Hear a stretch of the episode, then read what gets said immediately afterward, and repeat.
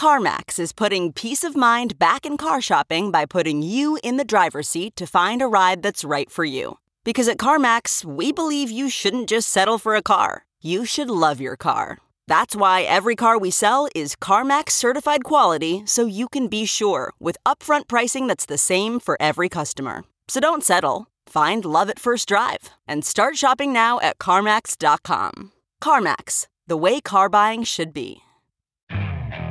Okay, picture this. It's Friday afternoon when a thought hits you. I can spend another weekend doing the same old whatever, or I can hop into my all new Hyundai Santa Fe and hit the road.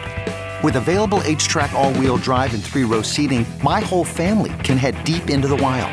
Conquer the weekend in the all new Hyundai Santa Fe. Visit HyundaiUSA.com or call 562 for more details.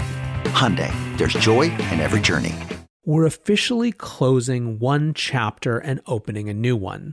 This does not mean that we won't go back under 20K. Who knows? We could spend some serious time there. What it means is that the promised return has been achieved. This trough of toil has been waded through.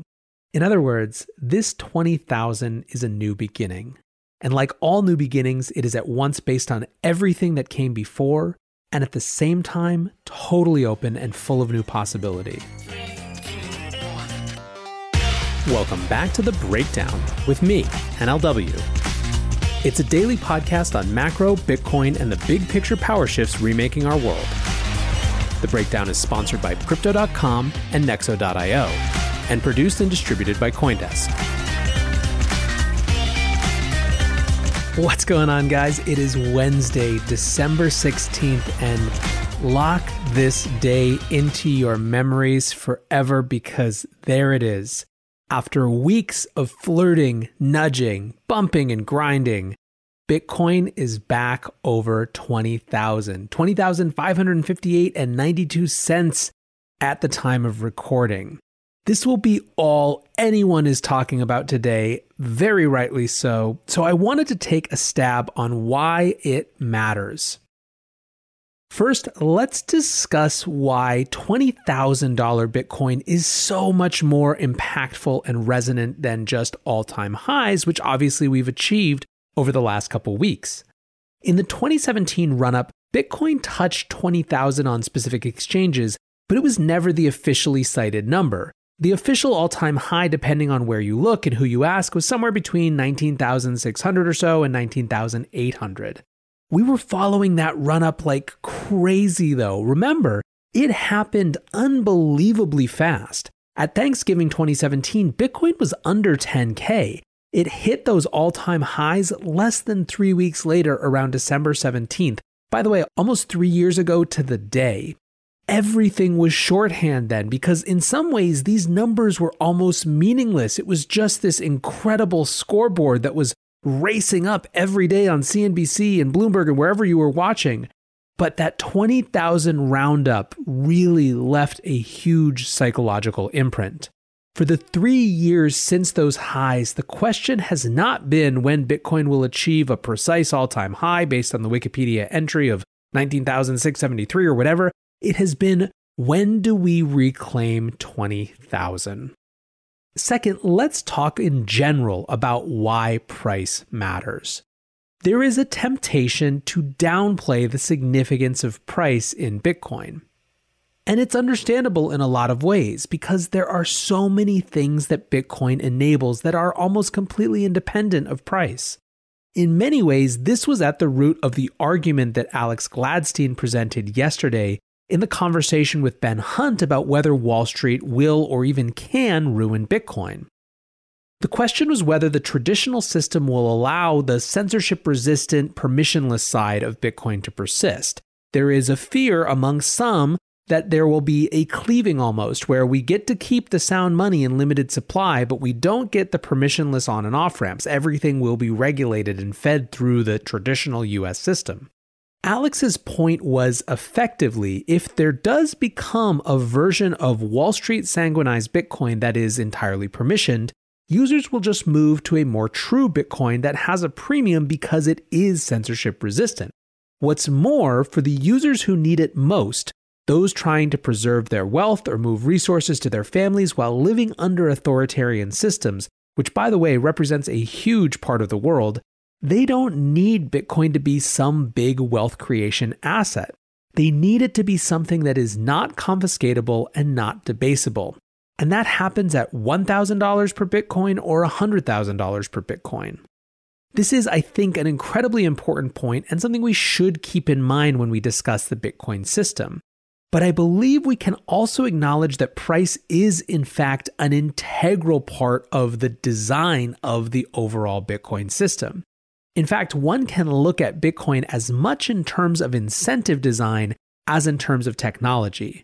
Everything about Bitcoin, from a security system that relies on miner greed and can accommodate fluctuations even in the market price to recapture that greed via difficulty adjustments, to the ritual around issuance reduction, which drives more demand through the very ceremony of it, is designed with incentives in mind. I've said it before, this is an asset that gets more appealing to people the more expensive it is. Dan McArdle, the co founder of Messari and now the founder of the Case for Bitcoin website, basically always has a thread from 2017 or 2018 about anything that we talk about now, and this is no exception. On November 1st, 2018, he wrote this Price is actually the most interesting thing about Bitcoin. People like to say otherwise, but that's just trying to downplay a primarily monetary revolution as a primarily technological one. Let's not lose sight of what's really going on here. This is a once in a century sea change in how people think about money and value. It is incredible that a digital ledger has gone from nothing to 100 billion in 10 years. The fact that a critical mass of people understand Bitcoin as money and as a functional superset of gold just 10 years in is amazing. Just seven years ago, a few tens of thousands of people thought maybe this could one day happen, but it still seemed like fantasy. Now, millions of people have internalized Bitcoin as digital gold and a store of value. Crossing that chasm was the most important hurdle.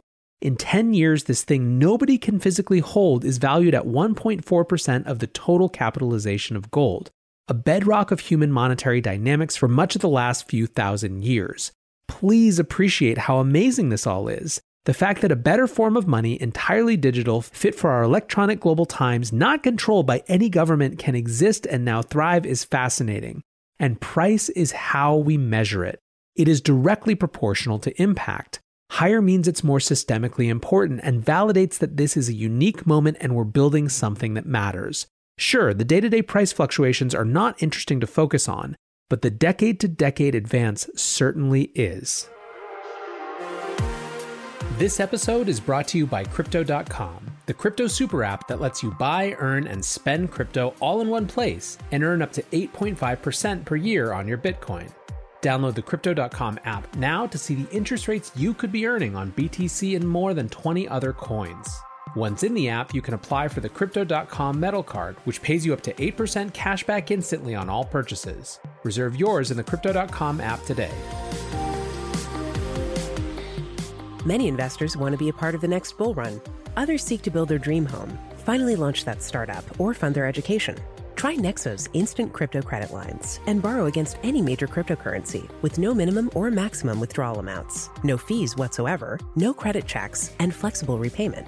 Not to mention the APR starts at just 5.9%. Stay on top of your investment game with Nexo.io. And remember, it's your crypto, your credit, your choice. Get started at nexo.io. I think that's beautifully put, but there is another part to why this price specifically matters that has to do with validation. First, let's talk about retail traders. There are a lot of people that got in around the crazy moves of 2017. Many of them fell deeper and deeper down the rabbit hole, even as the price fell deeper and deeper in a hole. The conviction they had to continue advocating, talking to friends and family, in many cases trying to make their careers in this new sector, that conviction has now been validated. I asked people about this online this morning, and here are some tweets. When it clicked, wrote, So many of us came in 2017 and saw that 20K mark come and go, only to have to wait three years of being told we were wrong. This not only marks a significant price point, but a psychological point that vindicates our pain of the last three years. Tonight we celebrate. Paco writes, I feel so fucking emboldened that I've spent the last 3.5 years busting my ass to study and invest in Bitcoin, and it's paying off. I think it's a remarkable thing that right now there is not a single person on earth whose Bitcoin is worth less than when they bought it. But there's another group to note here as well when it comes to validation. This has, as we've talked about so much on this show, been the year of institutional money flooding into the space. Paul Tudor Jones made a vocal and full throated call for Bitcoin in May. Stanley Druckenmiller, Bill Miller, BlackRock's Rick Rieder, and Larry Fink all of these guys have made arguments for why Bitcoin is getting more interesting over the last few months. And of course, there's Michael Saylor and MicroStrategy, which has been the headline Bitcoin acquirer of the year. All of these folks were proven right while we were still paying attention. And what I mean by that is the narrative hadn't shifted off of Bitcoin before these guys were proven right. You can't write off their bet as taking too long to mature so you can undermine it with opportunity cost comparisons. Delphi Digital actually wrote about this exact psychology here, saying, Many skeptics have publicly denounced Bitcoin for failing to reach a new high despite such a favorable macro backdrop, so a strong move north of 20,000 would be yet another testament to Bitcoin's staying power. And just look at the numbers. MicroStrategy's 475 million in Bitcoins have made them an estimated 322 million in a matter of weeks. Now, of course, that can go the other way in a moment, so we might be wary, but markets are obviously watching this. So the question becomes what is the net result of the validation both of the retail hodlers who have been laying the foundations in terms of narrative and in terms of price floors, as well as these institutional investors who are creating a new demand source? Massive FOMO. Over the past 24 hours, there have been conflicting news reports that a $20 billion UK asset manager put 2.5% of its funds into Bitcoin. Except it wasn't clear if that was 2.5% of a specific fund or 2.5% of all AUM, and this was for Ruffer. This morning they clarified it was not the $15 million worth of the one fund. It was 2.5% of everything, 550 million British pounds worth, more than 700 million USD value in Bitcoin. The timing couldn't be more appropriate. This will be the last big institutional announcement made before the price hit 20K. From here on out, everyone is chasing. Everyone that got in before, especially those folks who are looked at as career examples in the traditional financial sector, everyone that got in before this 20K looks brilliant. Everyone that follows now looks like they're racing to catch up, but they still have to do it. By the way, meanwhile, Grayscale's assets under management have gone from 7.6 billion on November 1st to 13 billion now, so in about 6 weeks. So there is so much happening here that you can't expect anything other than massive increase in FOMO. Expect the news stories to rev up, expect the texts from friends to rev up, and really what it comes down to for me is this. We're officially closing one chapter and opening a new one. This does not mean that we won't go back under 20K. Who knows? We could spend some serious time there. What it means is that the promised return has been achieved. This trough of toil has been waded through.